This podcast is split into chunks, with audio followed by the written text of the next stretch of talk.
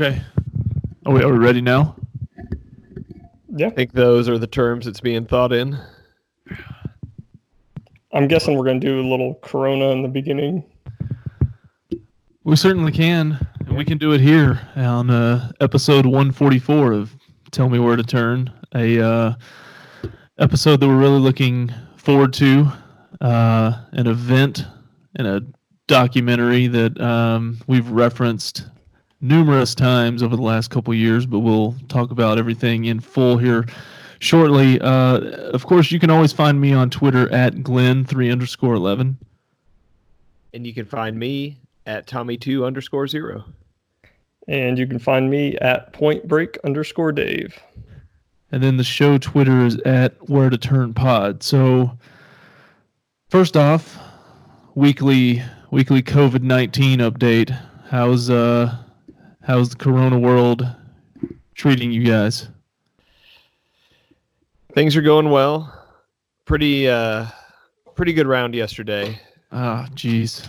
I I made a really bad decision on number nine with a three uh, a three wood. I should have laid up and I tried to go for it and found the water. But other than that, treating me well. You're really that's your struggle. Other people are begging and doing elaborate things for a piece of bread. You're like, yeah, I really should have hit five iron there. Well, I mean, really, probably should have just punched out with like a seven. Honestly, I mean, that was the play. Trying to You- carry trying to carry that water was a mistake. You were out of the fairway. No, I was under a tree up on a hill, and I would have had to carry it about 220 to get over the water. That's not that is not smart. That's just that's just that's just poor golf. That's just Probably- poor strategy. Probably not even a straight on shot. You probably had to get a little curve to it, a little draw. Yeah, I was trying to bend it around a tree. Yeah, that, the whole thing was very ill conceived. Yeah, that, that's a that's the kind of thing that I do. You don't you don't need to follow that. Oh. Can I tell you I'm a positive person. There's a silver there's a silver lining in everything. Do you guys remember a few weeks ago before any of us even knew the term COVID-19 or social distancing when we were sitting there looking at the Renegades record in the XFL trying to figure out how in the world I was going to win my bet how I did not torch all that money on over seven wins or over six wins. I'll tell you how. Worldwide pandemic cancels the season. That's how you don't lose that bet. Ugh. I feel like you should have won the bet. I'm sure they called it off, but I, I would be like, hey, that's technically under six. No, I had over. no, he had the over. Oh, never mind. Cancel it. Yeah. I had the over as the Renegades wins was going in the direct opposite way of the Corona death toll. The Renegades hadn't gotten around to flattening the curve yet. no. No, that or even or scoring touchdowns either. So I'll give you I'll give you some insight from inside the healthcare community. Dave, your camera looks amazing, by the way. I don't know what's going on. You look like Hollywood lighting in there. Well, I got the uh, the normal. I'm not using the uh, laptop webcam. I'm using the the full on HD camera because I've been video conferencing. Oh, is that what you call it? how much how much is the subscription? Is it hourly or Is there anything that's off limits? That's just what I want to know. Let's get let's get the update. does Updates ins- everything have to have batteries? By the way, I'm worried about Tommy. His he looks very disheveled. His I- hair That is it's half Bernie Sanders right now. those are the terms just about everyone is using right now. Well, if you guys like me are following the Athlean X bodyweight workout, you would know that today is a rest day, which means I just got up as late as possible this morning. Did not work out. It was a rest day, so have not showered. So there you go. Aren't you supposed to be like saving the world right now in your job capacity? Like, what are you doing? Yeah, no, I mean I, I say late as possible, meaning I got up at like seven fifteen and started working immediately. It wasn't wasn't like I slept until eleven thirty five or something. I just didn't get around to showering yet, guys. Honestly, Were the were the neighbors lined up in the street cheering you on with signs? Go Tommy! tell you what, we, we can deviate to the neighbors real quick. The the sun finally came out yesterday. We've been in in just a, a run of gloomy, rainy days. Oh, I, I thought you were making a proclamation about your offspring and a life choice. Well, I mean, a lot of ways you could go there, but The young Yeah, age. it could be too. like that could be like episode 344. we we went out for the family walk last night in the sun. It was like something out of a dystopian movie. Just people everywhere just shuffling down the sidewalk that I've never seen before in my life. All keeping their distance from each other, nobody really necessarily engaging other than maybe a, a nod or a smile because you can't get too close just walking in little circles all around all the streets, snaking in and out of our neighborhood. It was the strangest thing. Like, if I'd have just walked outside and that was just a normal Thursday afternoon, I, I would have, I would have been like, okay, what happened? Something's off. It just, everything just felt really weird out there. Are you guys noticing the same phenomenons in your neighborhood? Yeah, I am for sure. As far as families and individuals and the like getting out and walking the neighborhood, going on jogs, things like that. If you, you know, I work for, here from home and it's right towards the front of the house in front of a, uh, a large window. So if there had to be a uh, like neighborhood yoga pant lineup that had to identify someone, I'm pretty sure that I could after two weeks. It's just a sidebar, but yeah, I'm seeing the same the same phenomenon. Uh somebody was putting up I don't know what it was. It was almost not a it was almost like a miniature zip line thing for their kids yesterday in their yard, like attaching it between tree to tree. Just so desperate, I guess, for things to do. People have rediscovered the outdoors They have. It's True. and rediscovered their marriages. Is there a lot of a lot of Might go dating too your wife going on? I've actually heard there's they're very concerned about a spike in domestic violence, which makes sense. Huh. Package that. That's gonna segue nicely later. But yeah, I, I think there's gonna be a surge in divest, domestic violence uh, that I don't know, say December of this year, January of next year, gonna result in some new additions. Yes, I think I think the uh, we should probably go ahead and get the L and D department stocked up now. The social media phenomenon that I'm seeing that's that's one of the things I'm working on at work. Everybody's so desperate to help and so desperate to insert themselves into a cause. I can't tell you how many I mean, how often have you guys seen this on Facebook or Twitter where it's the group of women or the group of, you know, some other industry that's now decided, hey, we're going to all get together and use whatever you know manufacturing capabilities we have to to sew surgical masks, or we're going to make, you know, we're going to go to Home Depot and buy stuff and build protective shields for hospital workers. It's a nice social media story. It is the literally the worst thing you can do for a hospital. We are wasting so much time telling people to stop bringing homemade crap to the hospital that we can't use but having to do it in a nice way because you don't want to you know you don't want to discourage people's spirit of kindred mankind kumbaya whatever it's going on. It's not it's not helpful. It's wasting time. In fact we've now created a special website where you fill out a form that literally goes to me Oh, what wow, what is the URL? 'Cause I will be it is it filling is that out. hey, let us know what you have to donate. And then I get the email and then very graciously write back, I'm sorry, we can't take that. We are fully stocked on RFPDs. yes. So if you want to do something good, this is a public service announcement. Donate blood, please. Don't Well, donate homemade masks, donate blood. Here's the thing, and I, I don't know if we touched on this last episode, but when people are scared, they don't know what to do, but they feel like they have to do something. That's Exactly. why that's why you get the overbuying toilet paper, which doesn't make any sense. Right. You get all this stuff, and then yeah, you have homemade masks to hospitals and meat lovers pizzas to DFW. Like people just they want they want to project that they're helping, but they don't have anything any real way to help that matters.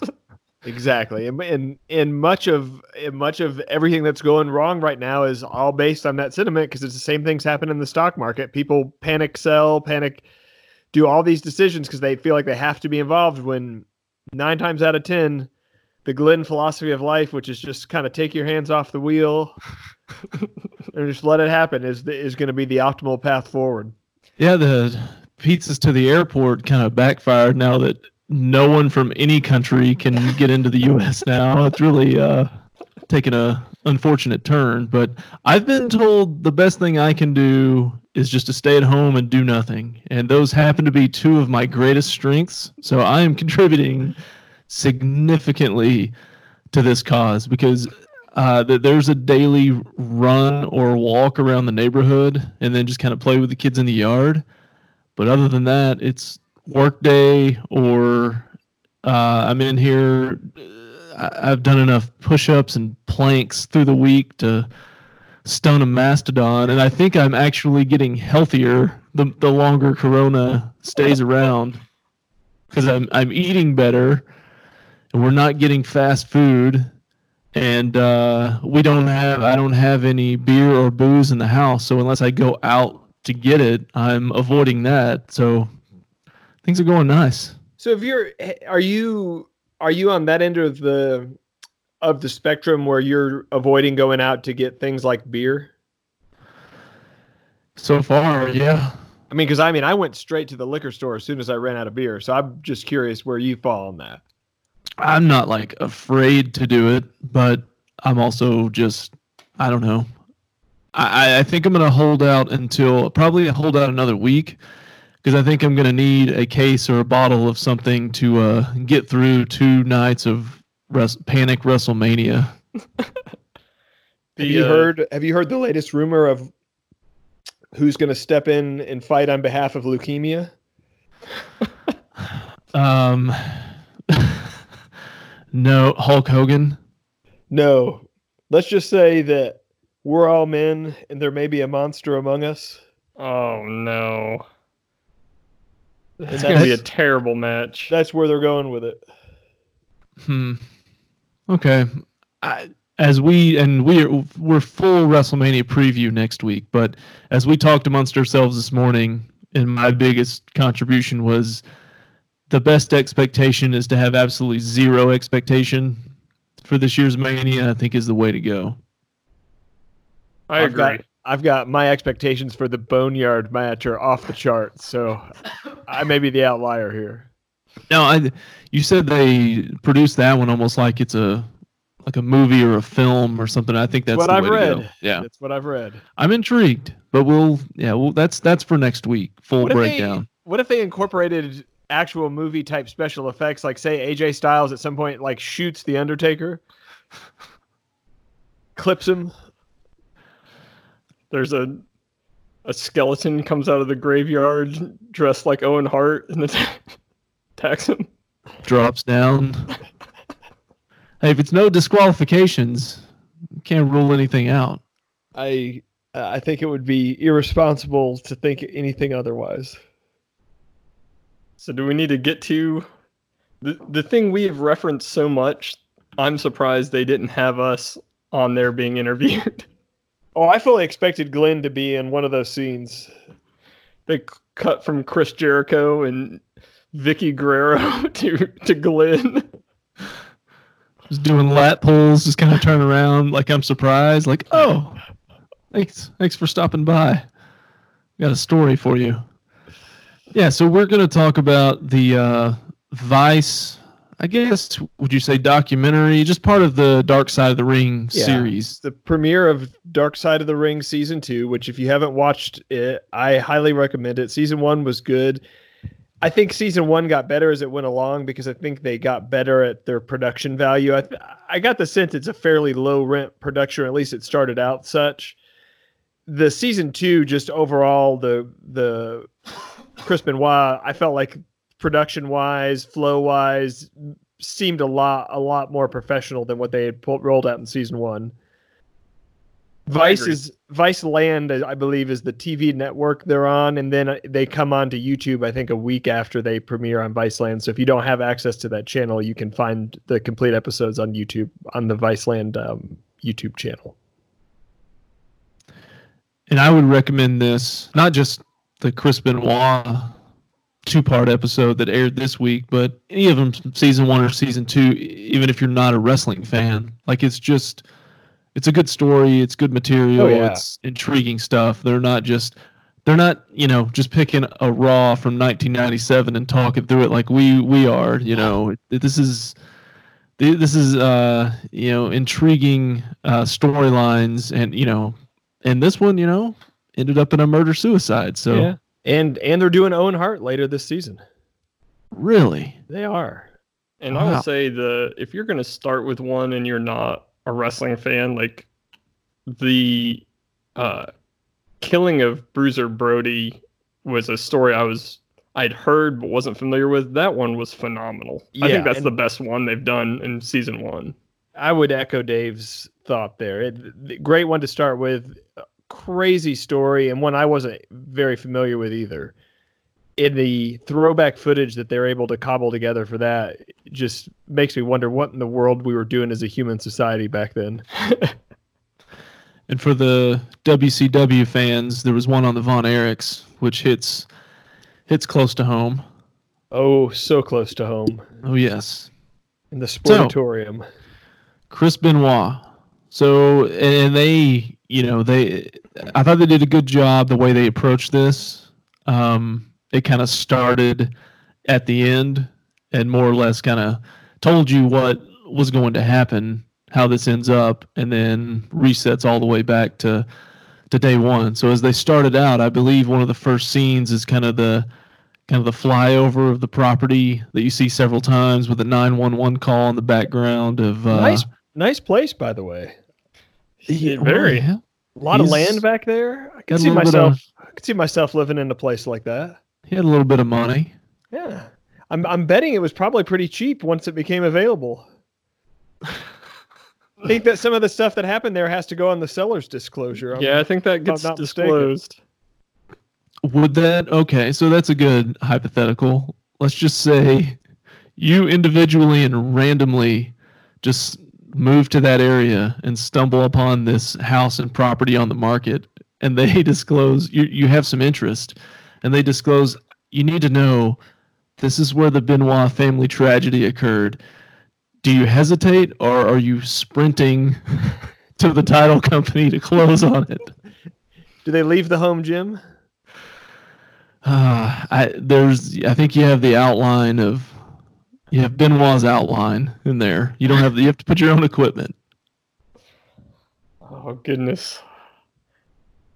Yeah, but they um yeah, I think the way they they told the story um was good because they started with you knew you knew where you were getting to, but then they went all the way back and I'm interested from Glenn cuz I believe all of this was pre your um fandom into wrestling. Were you familiar with Benoit or Guerrero, or you seen much of them? Um, when it all occurred, as far as him killing his wife and his son and himself, and that story breaking, I'd heard of the name, but th- that was essentially it. There's no way I would have been able to match a face to the name, and I probably back then Chris Benoit, Chris Jericho, I may have thought that those were essentially the same person. Uh, but I knew, hey, that's a wrestler. That's a popular wrestler. That was the extent of my of my knowledge of it back then. But they they start this off going back through his whole career, and he never had any other job, profession, or anything other than wrestling. He, as as a kid, was it Kid Dynamite? Was that the the Well, guy that he no, idolized? Yeah, Dynamite Kid was Dynamite Kid. Okay. Yeah, and Kid, that was Kid an Dynamite was from Punch Out, I believe. But That's when I they think it was Mike Tyson's original nickname. yeah when they rebranded it after the allegations. They changed Mike Tyson to Kid Dynamite in the later releases of that game. Oh, Was it Well- Kid Dynamite or no? No, it was Mr. Dream in Punch Out. That's what they changed his name to. okay. I take that back. Um, no, but that was an interesting note when they were talking about um, that he idolized the Dynamite Kid, and Dynamite Kid did the flying headbutt, and then you know before Dynamite Kid was Harley Race who did the flying headbutt, and both of them like would tell the next generation like don't do it, and then there was always someone that was like, no, that's my finish. That's what I'm Yeah. gonna do. No, I mean the Dynamite Kid, you know, historically ended up with horrific health problems because of wrestling. Yeah, and And what a terrible move too, by Yeah, the way. I mean, logic logically makes no sense. Like you're on the top rope. Well, I could I could drop an elbow like the Macho Man. I could do a splash, or I could ram my head into their shoulder. what a yeah, what a waste of a high impact maneuver. He should have watched more Ricochet matches. That's that that would have probably saved his life. like yeah, these these days they only last about forty five seconds. He would have been just a He would have been- bastion of health. he would have been teaming with uh, Cedric Alexander and doing the job in front of an empty arena on Raw. in front of a bunch of Monday Night Raw banners. We watched um I remember watching Chris Benoit growing up though in the, you know, mid 90s WCW and loving his matches at the time because he was so high energy and aggressive and not high energy in that he was flying all over the place but just intensity wise and man you want to talk about somebody could throw a chop boy that looked like it hurt that Dude. man could throw a chop Benoit was stiff, man. He would he would lay in everything. Yeah. Never very good on the mic though. That I think No. that was always the always the concern with him is w- was he be able to get to a point because he really was not a, a talker or personality guy at all. His whole persona was wrapped around his in-ring intensity. Yeah. And we need to get to this real quick. One of the weirder bodies of anyone. Like he has the How- how- shortest arms. How tall was he? I think they said 5'10 in the documentary, which sounds Okay. about right. All right. He had a giant neck, though. The circumference of his neck in relation to the rest of his body and head size was very strange to me. Tiny, short little arms, and then like a huge chest. But we come to find out later on in the documentary, he had essentially just been on steroids since he was 18. Yeah, when they when they said when he the toxicology came back, he had like 20 times or 10 times the testosterone of a normal person in his body. yeah, it was it was ridiculous. Be like But- doing a blood test on Glenn, just natural. Uh, So much tea. yeah, just so much. But Uh, uh, great footage that they went back to uh, showing some of the highlights from his days in Stampede Wrestling and then New Japan, which that was uh, when he first met Eddie Guerrero, right? Yeah. and wrestled The- with him a the lot. clips from those matches, which you know, if you keep in mind, those are you know getting close to being 30 year old clips. They looked like matches of today, and that was not the style of wrestling back then. But when you watch it, you go, "Wow, this was so different than what WWE was doing at the time, which was." You know, very low impact. You know, cor- more, much more corny looking wrestling, and then they're over in Japan just having these just haymaker matches where they're just beating the crap out of each other every night. Um, fascinating to to think about how old that footage was and how it still really stands up today. And they kind of get into at that point talking about how good and how skilled both Benoit and Eddie Guerrero were, but like uh, Tommy was saying, the WWE back then, if you weren't six two and taller and 240 pounds, then you know Vince didn't give you a look. And you know Benoit was 5'10, Guerrero was billed at 5'8. So they were you know these great wrestlers, but they were in Japan and then they went to ECW and WCW and they were just trying to find a place where their size wouldn't be such a, a hindrance to their career. Yeah, did unfortunately, I don't think Eddie Guerrero had any type of a good look until it was almost too late. Like in Japan, he's wearing that mask, and he's Yeah. got the terrible mullet, and then he's got the must like the long mustache, but the gap in in the middle, whatever look that is, whatever that's called. You know, something that you're gonna laugh about that you probably have no familiarity to that he did while like towards the end of his run in WCW was you know they had the NWO. Yeah, the New World Order. He st- he started a faction that I believe was him and Rey Mysterio and some other people called the Chavo. LWO, the Latino World Order. Didn't go over big. Didn't get over. Mm. That's a tough one. But he and Eddie were essentially that was by far was his best friend. Yeah, I mean, I and I, I can see that. You know, if you think about, and they they they talked about in the documentary just how much time you spend with those people and traveling and time in the car. So they're race, they're wrestling, they're getting in a car, driving together two or three, four hours, staying in a hotel, wrestling, doing the same thing night after night after night. And they be yeah, they became very close. You know, one from their history coming up together, and then two, the amount of time they spent together where they were they were almost inseparable and every big career move they made they did together you know they went to japan together they left japan and went to wcw together and then ultimately left wcw and went to wwe together which is crazy to think um, there's not a lot of people you could say that about that that weren't a tag team that were so closely linked throughout every stop along the way in their career And uh, Benoit, quick uh, note before we get, we want to try to get back to chronological here, but in their days in Japan, I think it was Japan or it may have been ECW, he started wrestling with Chris Jericho.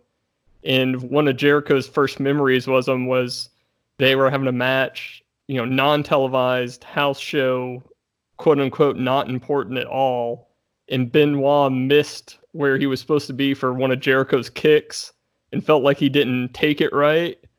And then they go to the, the locker room and Benoit's in there doing 500 Hindu squats. And Jericho's like, What are you doing? He's like, I messed up that kick. I have to do this now. And he's like, No one cares. It wasn't televised. Like, Right. no one knew. He's like, No, I have to do this because I messed up. That's the kind of performer he was. so Yeah, would he our was- podcast be better if we instituted rules like that Uh, We'd have we some huge quads. yeah, yeah. Would be the opposite of the meme you see the guy with all the upper body build and he's got chicken legs would be the exact opposite. If every mistake necessitated 500 squats. Unbelievable. So he, uh, Benoit finally gets to WCW, which is the biggest promotion he's been in. And at the time, Kevin Sullivan was, he was essentially a player coach. He was one of the top talent, but he was also the booker that was deciding all the creative storylines.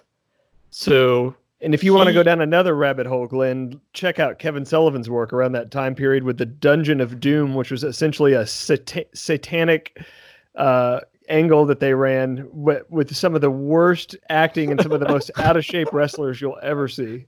Yeah, it looked pretty wheels off that, that that they weren't willing to go all out on the Satan side of it to put like the upside down cross on his head. They just put like an X, which I was like, that doesn't. That's just a letter. Like that's not really saying anything.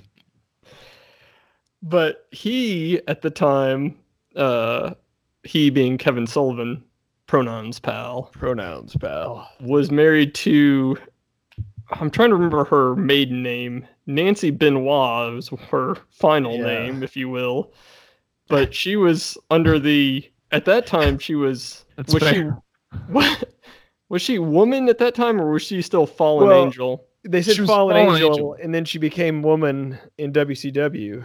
But she was married to Kevin Sullivan.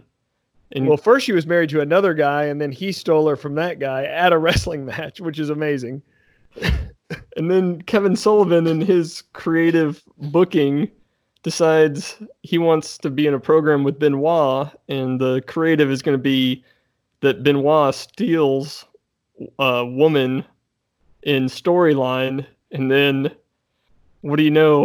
A little bit down the road, woman art, is art lea- reflecting life. yeah, leaving Kevin Sullivan for Benoit, and I believe the joke was saying Kevin Sullivan booked his own divorce, which is hilarious. So going back and looking at those videos from the time, she was much more attractive than I remember. That was my takeaway. Because I remember at the time never being thinking that she was that stunning of a person, but she was all right. Nothing wrong with that. So what happened to her sister? Well, she got to live for the last 13 years. That's one. Do you think that Chris Benoit, if he had it to do over again, might have chosen the wrong sister? Man. Goodness. Um, yeah. So I was gonna say, so he had success. Um, WCW, he had at least one or two championships there, though. Uh, I mean, they he weren't spent the keeping him. majority of his time around the mid card, and then right as he was leaving, he actually left WCW as the world champion when he went to WWE.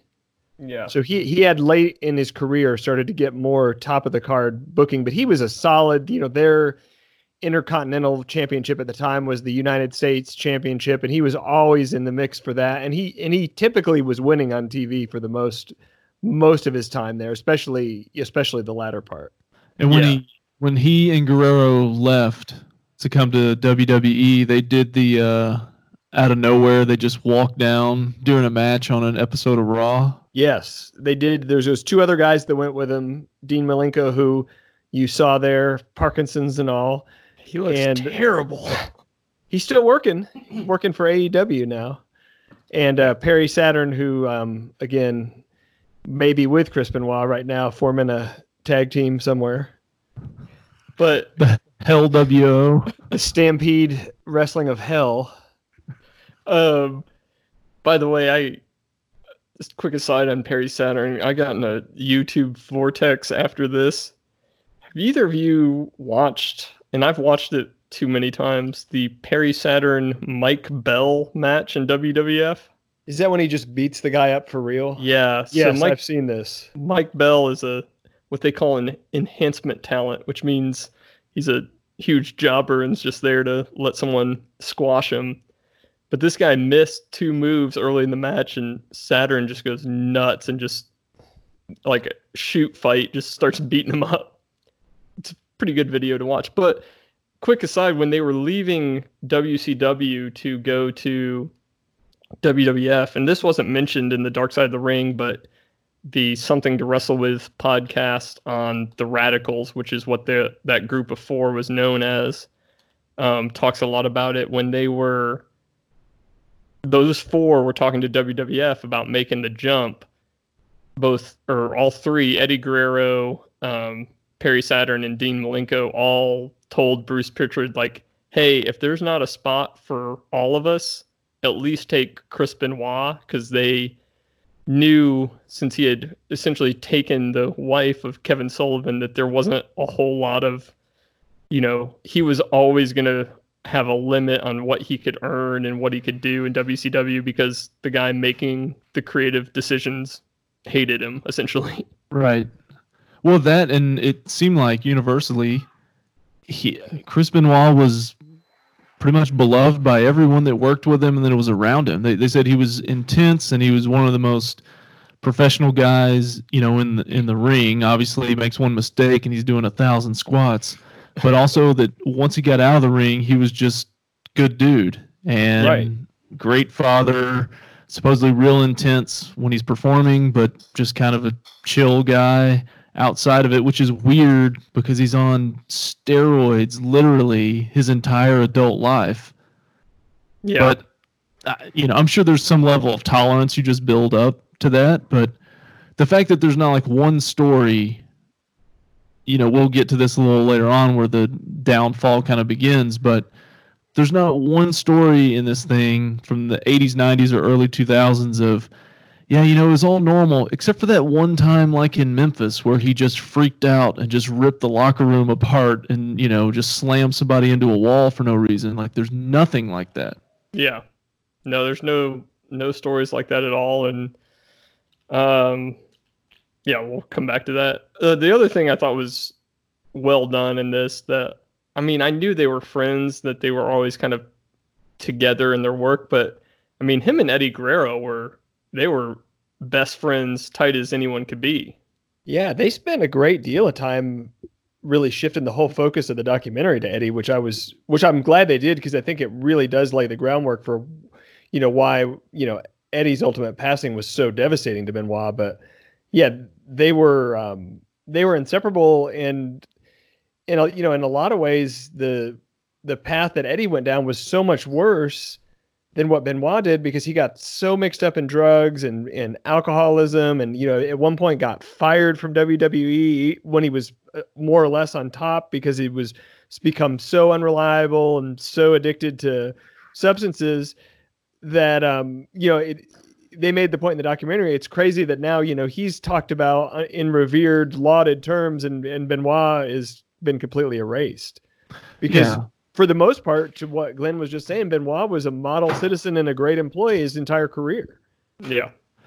Except Did for Guerrero's was just self destruction. He didn't take anybody else out. But he so bad obviously he was fired at one point, but it was so bad that he had overdosed so many times that Vickie Guerrero in one of her testimonials said that she was getting their kids ready for school and saw that it looked like he had OD'd like on the couch or something and it was just at a point where she just left and didn't even call 911. She was just like it's happened so many times kind of he just needs to go. Yeah. That was That that, is- was a crazy that is- story. That is desperate right there, or that is you know at your wits end. Did you guys enjoy because at some point along this, I guess probably on his path to getting clean, uh, Guerrero uh, found found Christianity. Did you find the the mental image of him completely naked in the locker room reading scripture to other wrestlers entertaining as I did? I wonder what the get real pastor would think of that approach. Huh. That well, he'd be throwing out a term that the a good portion of the locker room get a get a couple of raised eyebrows. But um, I mean, was I guess probably the next thing was uh Guerrero's Guerrero's passing. Yeah, and 38 years old. Can you yeah, throughout that? this whole thing, the, the the primary people were getting, you know, historical feedback and testimonials from Chavo Guerrero, Dean Malenko, any other wrestlers or just those two? Chris Jericho. Um, Jericho, Jericho. yeah. Yeah, but the um one thing that happened before that was um so at WrestleMania um I believe it was was it 19 I'm trying to remember what WrestleMania was but he both they have two titles at the time because they'd done the WCW buyout. So they had the big gold belt from WCW as well as the normal WWF title, and one was defended on SmackDown, and one was defended on Raw.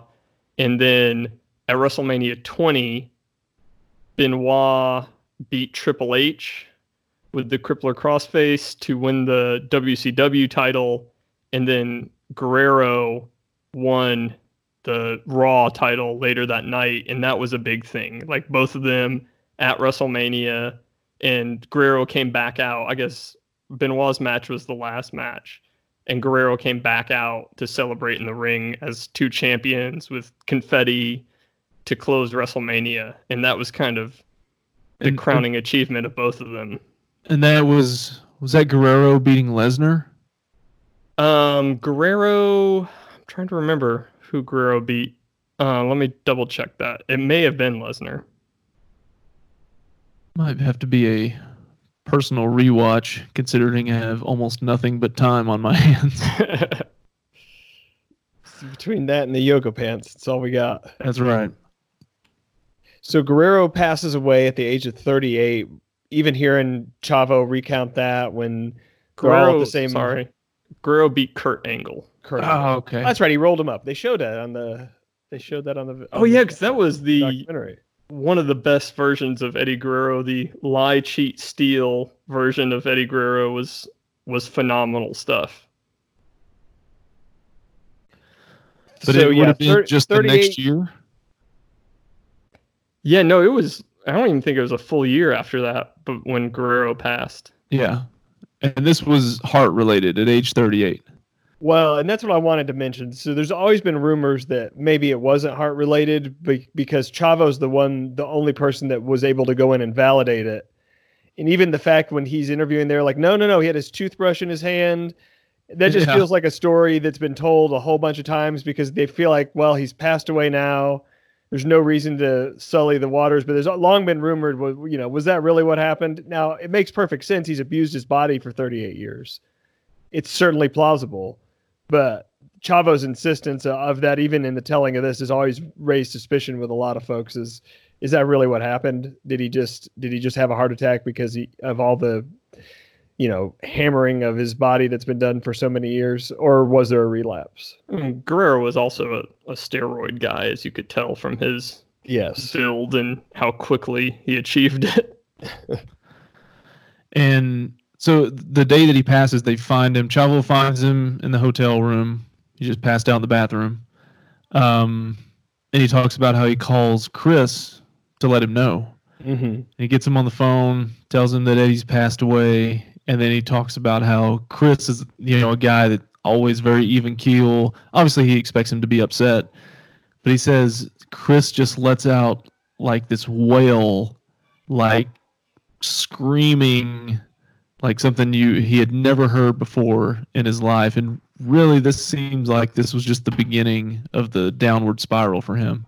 Yeah, and and they talked about that at several different inflection points along the way at the funeral for Chris, at home with the family right after, or not, sorry, the funeral for Eddie, and then at home with the family right after. It's just where he would completely break down. There would, um, Vickie talked about going upstairs into Eddie's home gym, and Chris is just sitting on the bench, just crying uh, uncontrollably. But the thought was, at least from the people reporting, is maybe that these were the first indications that there was some mental illness or mental damage involved um, with Chris, just just as far as how he was how he was behaving post Eddie's death. They Yeah. they said that he would even at, be at Eddie's house and would go up and like lay in his bed on his side of the bed Yeah. and just cry about him being gone, which him grieving the death that's not unusual. Uh, you know, everyone grieves differently, but yeah, laying in laying in his bed that's pretty uh that's pretty extreme. Are you not going to come lay in my bed if I if this COVID gets me? no, that will will definitely not happen. I will say in this kind of this part of the story um, shows that not only were Eddie and Chris such good friends, but I mean they're kind of their families had kind of intertwined to the point where like um, so Nancy Benoit, known as Woman in WCW, Vickie tells the story that she was the one that came over because a week, you know, basically a full week after Eddie's death, she just laid in bed, you know, grieving wife. That's understandable. But Nancy Benoit basically stayed at their house, took care of their kids, and she was the one, like after a week, that went up and basically told Vickie, like, you know, you have a family, you gotta get out of bed and get it together and start living your new life. Like you can't just destruct here in your sorrow. And then by this point, um, Chris and Nancy are married, and they have there's the son that was ultimately killed is Daniel, right? Yeah. And then what's the name? David, David is the one that looks exactly like Right. Chris Benoit. right. So he he comes in the picture here shortly, but he was from a prior relationship and or marriage. And then Daniel was the younger one. Okay. So to make sure I had uh, that all straight. So here they kind of start talking about, you know, basically they talked about, you know, Benoit's just shocking amount of grief and issues he had post Eddie Guerrero's death. But, you know, Chavo and um, Chavo Guerrero, who's the nephew of Eddie Guerrero and also a wrestler that was traveling around with him, and Chris Jericho kind of both talk about Benoit just basically being completely closed off. Like he was not hanging out with the boys anymore. He was just kind of off in his his own world at this point. And you know, even when they would try to reach out to him, he was very just kind of, you know, friendly, but he wasn't the way he used to be. And they gave him one idea they gave him to just deal with all of it was to start writing a journal where he was essentially writing to Eddie. Yeah. And as it got, you know, well into this, and after, you know, the how everything ends, they go back and they read some of that stuff. And towards the end, he was even writing about, "Hey, I'm gonna, I'm gonna be seeing you pretty soon," or something along those lines, which is fairly, fairly disturbing. Yes, indeed. So, I mean, I guess we can get to the, you know, different people talking about how they found out. And I think one of the creepier stories was Chavo Guerrero, who, you know, was kind of traveling with Benoit. They were both working in the WWF. You know, they'd ride together, they'd work out together. And they were supposed to go do a show. And he was reaching out to Chris and Chris Benoit texted him like I won't I'm not gonna make I think they were driving and he was saying I'm not gonna make it Nancy and Daniel have a stomach flu. Um, you know, I'll see you there, whatever the next night. I guess Benoit was going to travel by himself or fly over or something. And then he gets the weird text of. It was, was the, it the, next day. The next day, yeah, go ahead. Yeah. It, the next day of. Uh, it wasn't just him. So, and the one creepy thing is, you know, after the fact now that when he sends that text of, hey, I'm not going to make it uh, you know, the wife and kid have come down with a stomach issue. They're already gone. Like he's yeah. killed these people, and right. now he's sending them that.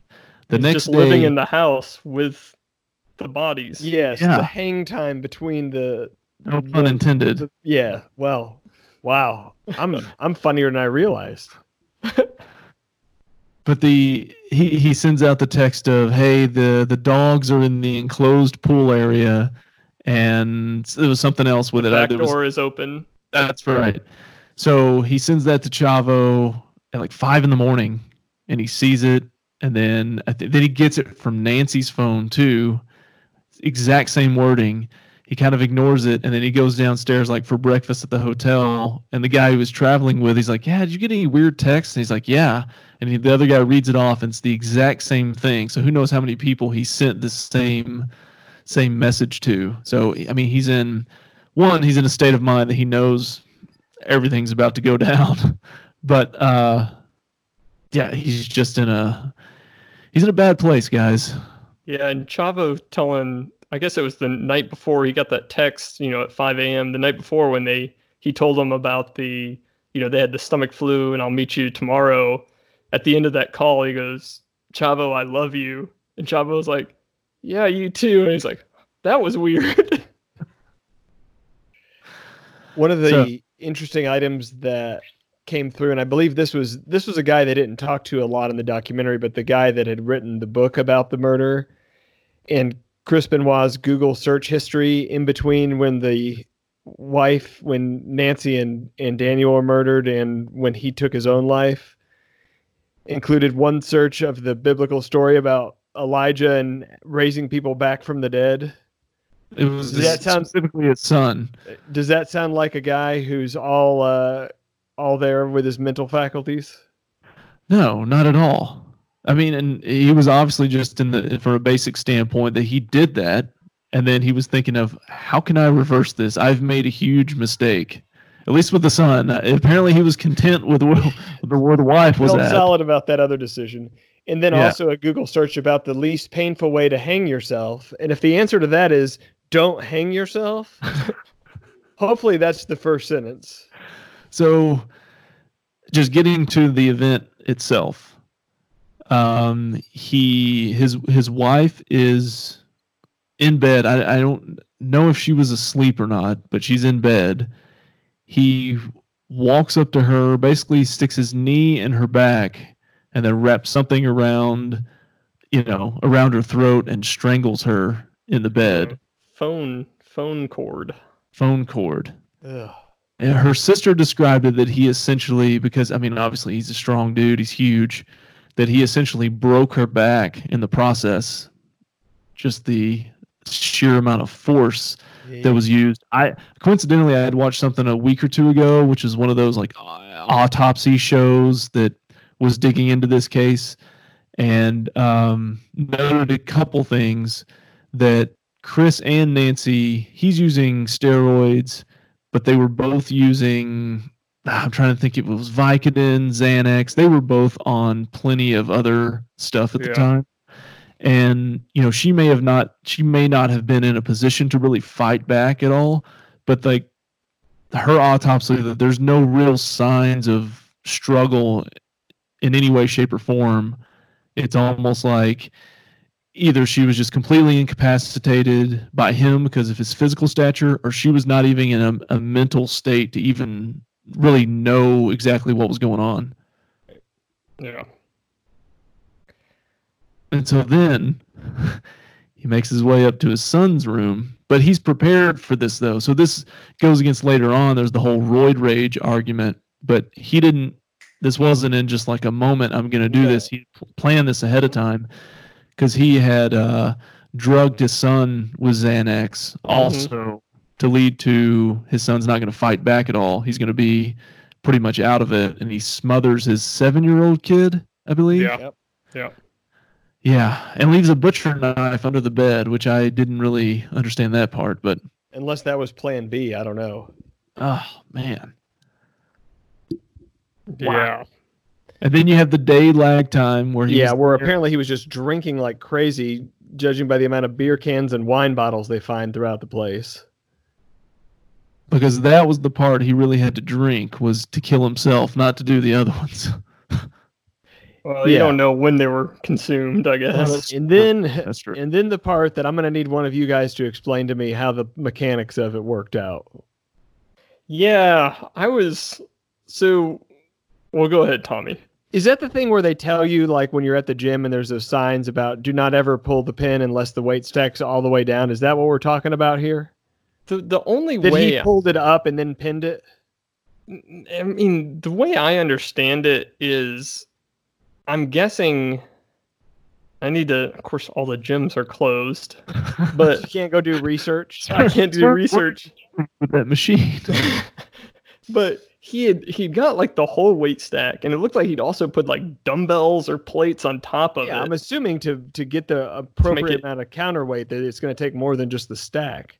so it's he, 'cause- he he either he either somehow pulled the stack up, you know, a foot or two, and then was able to repin it, and then pulled the pin, or he pulled it up and you know put a you know broom handle or whatever something underneath it to drop it. But I I don't know if you can pull a stack up and then repin it. Maybe you can. I haven't ever thought about that.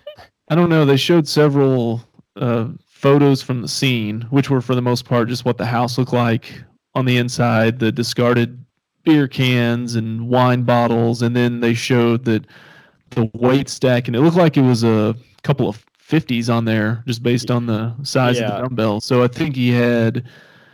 Three, I think three. It would have been like three hundred and something pounds, maybe four hundred between the rack and what was on top of it to counteract his own weight. It was enough to get the job done. It got the job done.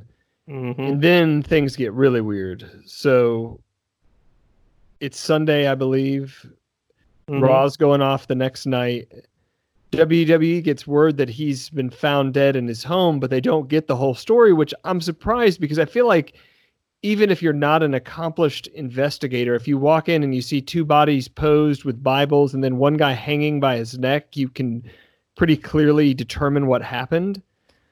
But WWE goes to do the full Chris Benoit tribute episode before they have all the information. So they've got all of these wrestlers on screen giving testimonials about what a great guy he was, what a family man he was, and everybody's going along with it except for one person, the current general manager of NXT. Well, I guess the on-screen general manager of NXT, Steven Regal. And Regal lived in that same town, which I it got the feeling it was kind of a smaller town in North Carolina. Atlanta, suburb Atlanta. of Atlanta.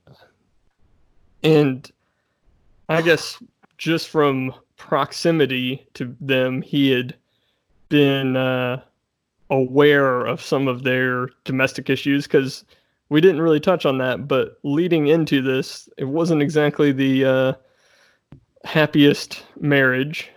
No, and it's all triggered. Basically, the timeline is when Eddie Guerrero died. Yeah. from then till I guess it was mid 2007. That's the I mean everything was spiraling down. And then they didn't go into a lot of the detail, but they even showed some of the text messages back and forth between the two like just days before that occurred and you know, trying to recall what the specific issues were, whether it was financial or just their marriage in general, but they were they were not in a good place communication wise. And she she had wanted him to essentially stop wrestling for at least a year leading up to this because she, you know, essentially and probably correctly so realized that it wasn't doing him any good either the trauma from actually wrestling or just you know that lifestyle of traveling and being alone and not having Eddie and none of that was was working well for him. So they and to what Tommy was saying, I found weird is because the WWE was the one that called the welfare check because he missed the show the night before. So they call the police to go do a welfare check. And it does seem really weird that they didn't get more, you know, because there was 12, 18 hours between that Yeah. and them doing the tribute show. No, it's it's total. I mean, they can some extent they can say, "Hey, we didn't know," but it seems pretty common sense to be like acknowledge his that his the passing of his family and himself is tragic, and we're thinking of the family, blah blah blah. But yeah, before going into the hour long, let's talk about how great Chris Benoit is or was. I think you can you could hold off on that for sure. Yeah. And this was when uh, Jericho tells the story about him getting the news. And, you know, he was obviously very broken up. And he kind of recounts the same thing. Like they called a meeting before, I guess, the tribute show, and Vince told everyone. And, you know, at that time, uh, Chavo Guerrero and Vickie Guerrero were both in the company, which Vickie Guerrero became a part of the show after Eddie's death, which is Yeah, a that's little another ra- another rabbit trail you want to go down. She becomes the general manager of Raw, and has a ha- on-screen, yeah, an on-screen love affair with Edge. very, very weird looking at all wow. this. But He, he can meet- and and he can and has done better. Indeed. But you know, they said in that that meeting, you know, Vince told essentially all the talent like Chris is dead and so is Nancy and so is Daniel. And it seems weird cuz Jericho mentions either Jericho or Chavo. one of them's like, "Well, you know, so what happened? Like how are all three of them dead? Was it like a home intruder or is it carbon monoxide? Like how are and you know, no one no one knew or no one gathered that information. So they call the welfare check, and the sheriff's office is going to go check out the house. And I guess it's a neighbor that they get in touch with who feeds the dogs and checks on stuff while the family is out of town. And I, I can't I can't remember if it was just that she had a key to the house. She's able to get in. It, I thought it was kind of weird that they had her go in before either of the cops did because based on the story is Well, it sounded like the cops were real worried about the dogs, so she's Okay. like, "I can take care of that." And then when they get inside, she realizes it's bad because of the smell, and that I think that's when things Well, but she went to Wrap- the to, to the ex, to the extent of wherever the son's room is. Like she walks in, she doesn't immediately just walk out and say something's definitely wrong. Oh my god! Like she because she, when she's running out, she's running out talking about how Daniel is dead. So she, whether that was upstairs or whatever, like she had gone to his room and found him, and that poor woman has to Yeah. be the person. I mean, Can you imagine? Yeah, yeah, having to live with that.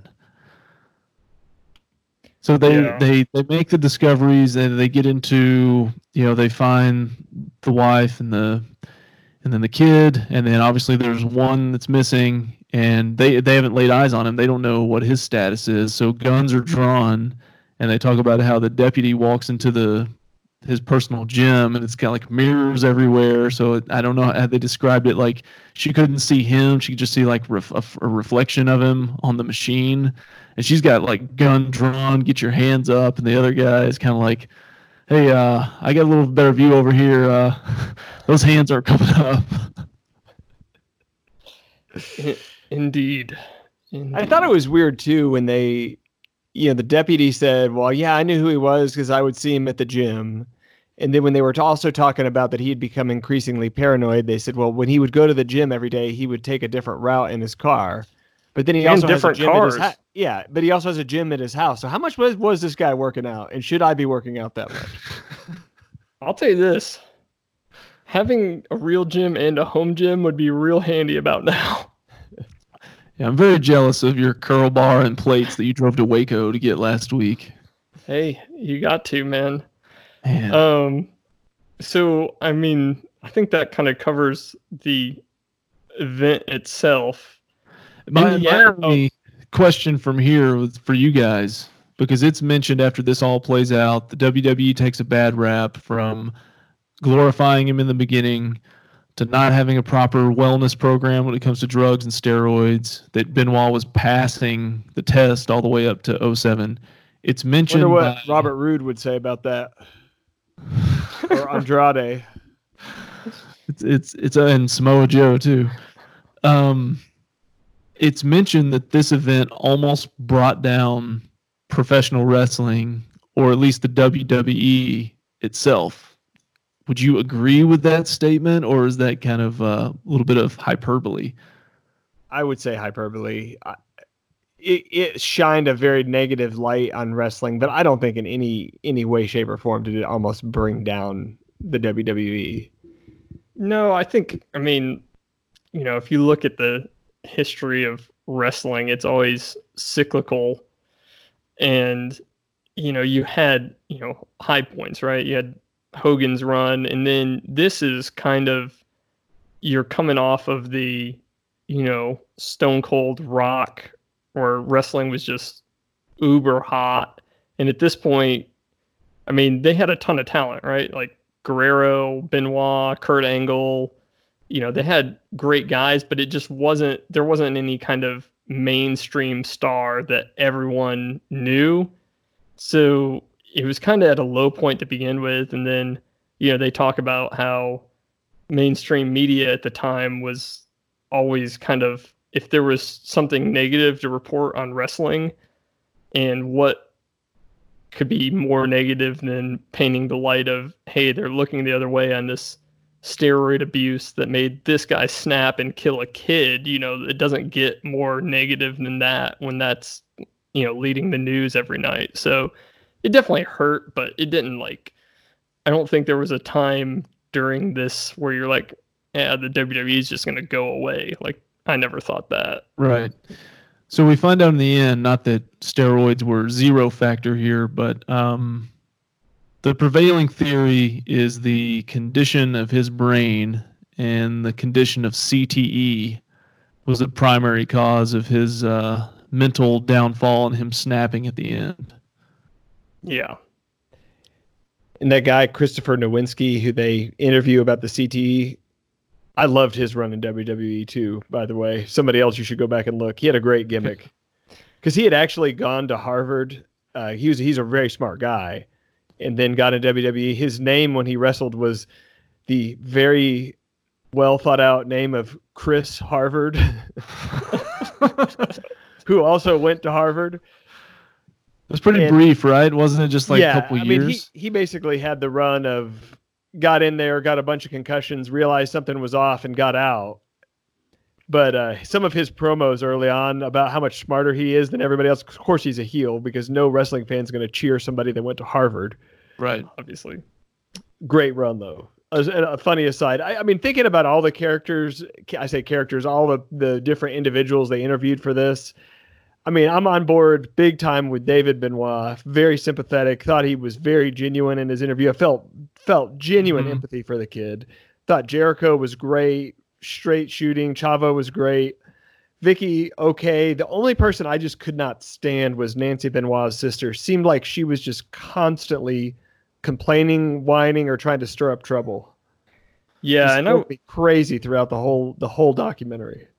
I will say this, and you know, obviously, there's no way to prove any of this, but the stories you read always talk about how Vince is very good about taking care of you know wrestlers. Like, there's numerous stories of him talking about people that weren't even under contract anymore, and he you know pays for them to go to rehab and you know he takes care of families um and she comes out and basically says you know vince like no one ever cared for her and tries to make this whole anti wwe statement. And my kind of thought there was kind of two things. One jr went to the funeral of nancy and she basically threw him out of it which i mean obviously everyone deals with grief, but you know, it's it's kind of weird to come out and basically tell the WWE like we we don't want anything to do with you, you're horrible, and then turn around and get mad when they don't contact you. You know what I'm saying? And and I think it's also a little presumptuous too because you're talking now about A the sister. sister. of the wife of a performer, and that seems a maybe slightly out of the scope of what you would expect. I mean, I Yeah. feel like if it was the wife, the children at home, that's a different story. If you're the sister of the wife of the guy, maybe you need to get your expectations a little more in line with what what reality would be like. Yeah. Yeah, unless, unless she had been like if the son had survived and that became the son's guardian, then maybe there's more of a di- direct connection for support there. But yeah, I tend to agree. Well, I mean, and they say Vince took really good care of Brian Pillman's wife and son, and, and maybe even still does. You know, there's some debate about that, but even now, still supports the wife. So I, I'm, I'm going to reserve judgment on that, not based on her, her recollection of, of the events. Yeah. It also, you know, kind of talking about all the characters and Malenko and Chavo very and they were great in it, but they very clearly come out of essentially not having sympathy or anything good to say about Chris Benoit now. I believe at one point, you know, Malenko talks about it's unforgivable what he did. Uh, I think Jericho kind of, and I felt like he was going to get into it more at one point because he kind of does the listen, you know, we're just talking about the man prior to this and kind of, you know, acts like he's going to go into more of a tribute, which he kind of stops short of. But the son, the still living son, David, I thought he was real interesting as he's like, you know, that's not my dad. Like, you know, I knew this guy for however long it was, you know, 16, 17 years. And I'm not to remember whatever went wrong in his brain those last three days. I'm to remember how he was for or my whole life up until that point. And I thought that was sad, but also interesting, like, because, you know, the WWE is, like we said, taking the route of he's erased from history, which I guess you have to do, but it is kind of like, can you separate all the good years from whatever went wrong due to CTE in those last few days? Right. Yeah, because the son, his oldest son, basically said, "I never knew, I never saw that that side. You know, up to the last time I ever saw him, he was just, he was dad, and he was a great dad.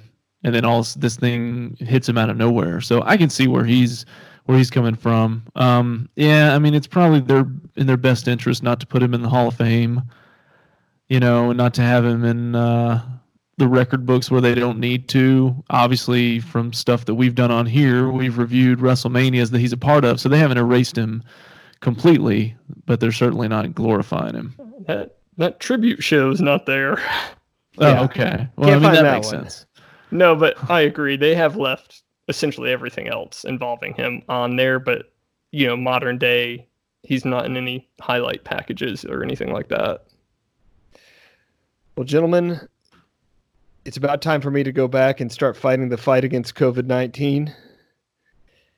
Would we say that uh, our episode next week will be WrestleMania preview focused? I think, to say the least. that's, that's And- what it's going to be. And our audience has no choice but to listen because there's not anything else to do. What? There's nothing to do. There's nothing to watch. How? This show is too big for one night. How are you not getting the WWE network just for the weekend, next weekend, and taking this in? You have nothing else to do. It's true. Well, uh, gentlemen, uh, until next time, the dogs are in the enclosure pool area. The back door is open. out of reading people's faces and knowing what the cards were by the way they held their eyes. So if you don't mind my saying, I can see you're out of aces for a taste of your whiskey. I'll give you some advice. So I handed him my bottle and he drank down my last swallow. Then he bummed a cigarette and asked me for a light.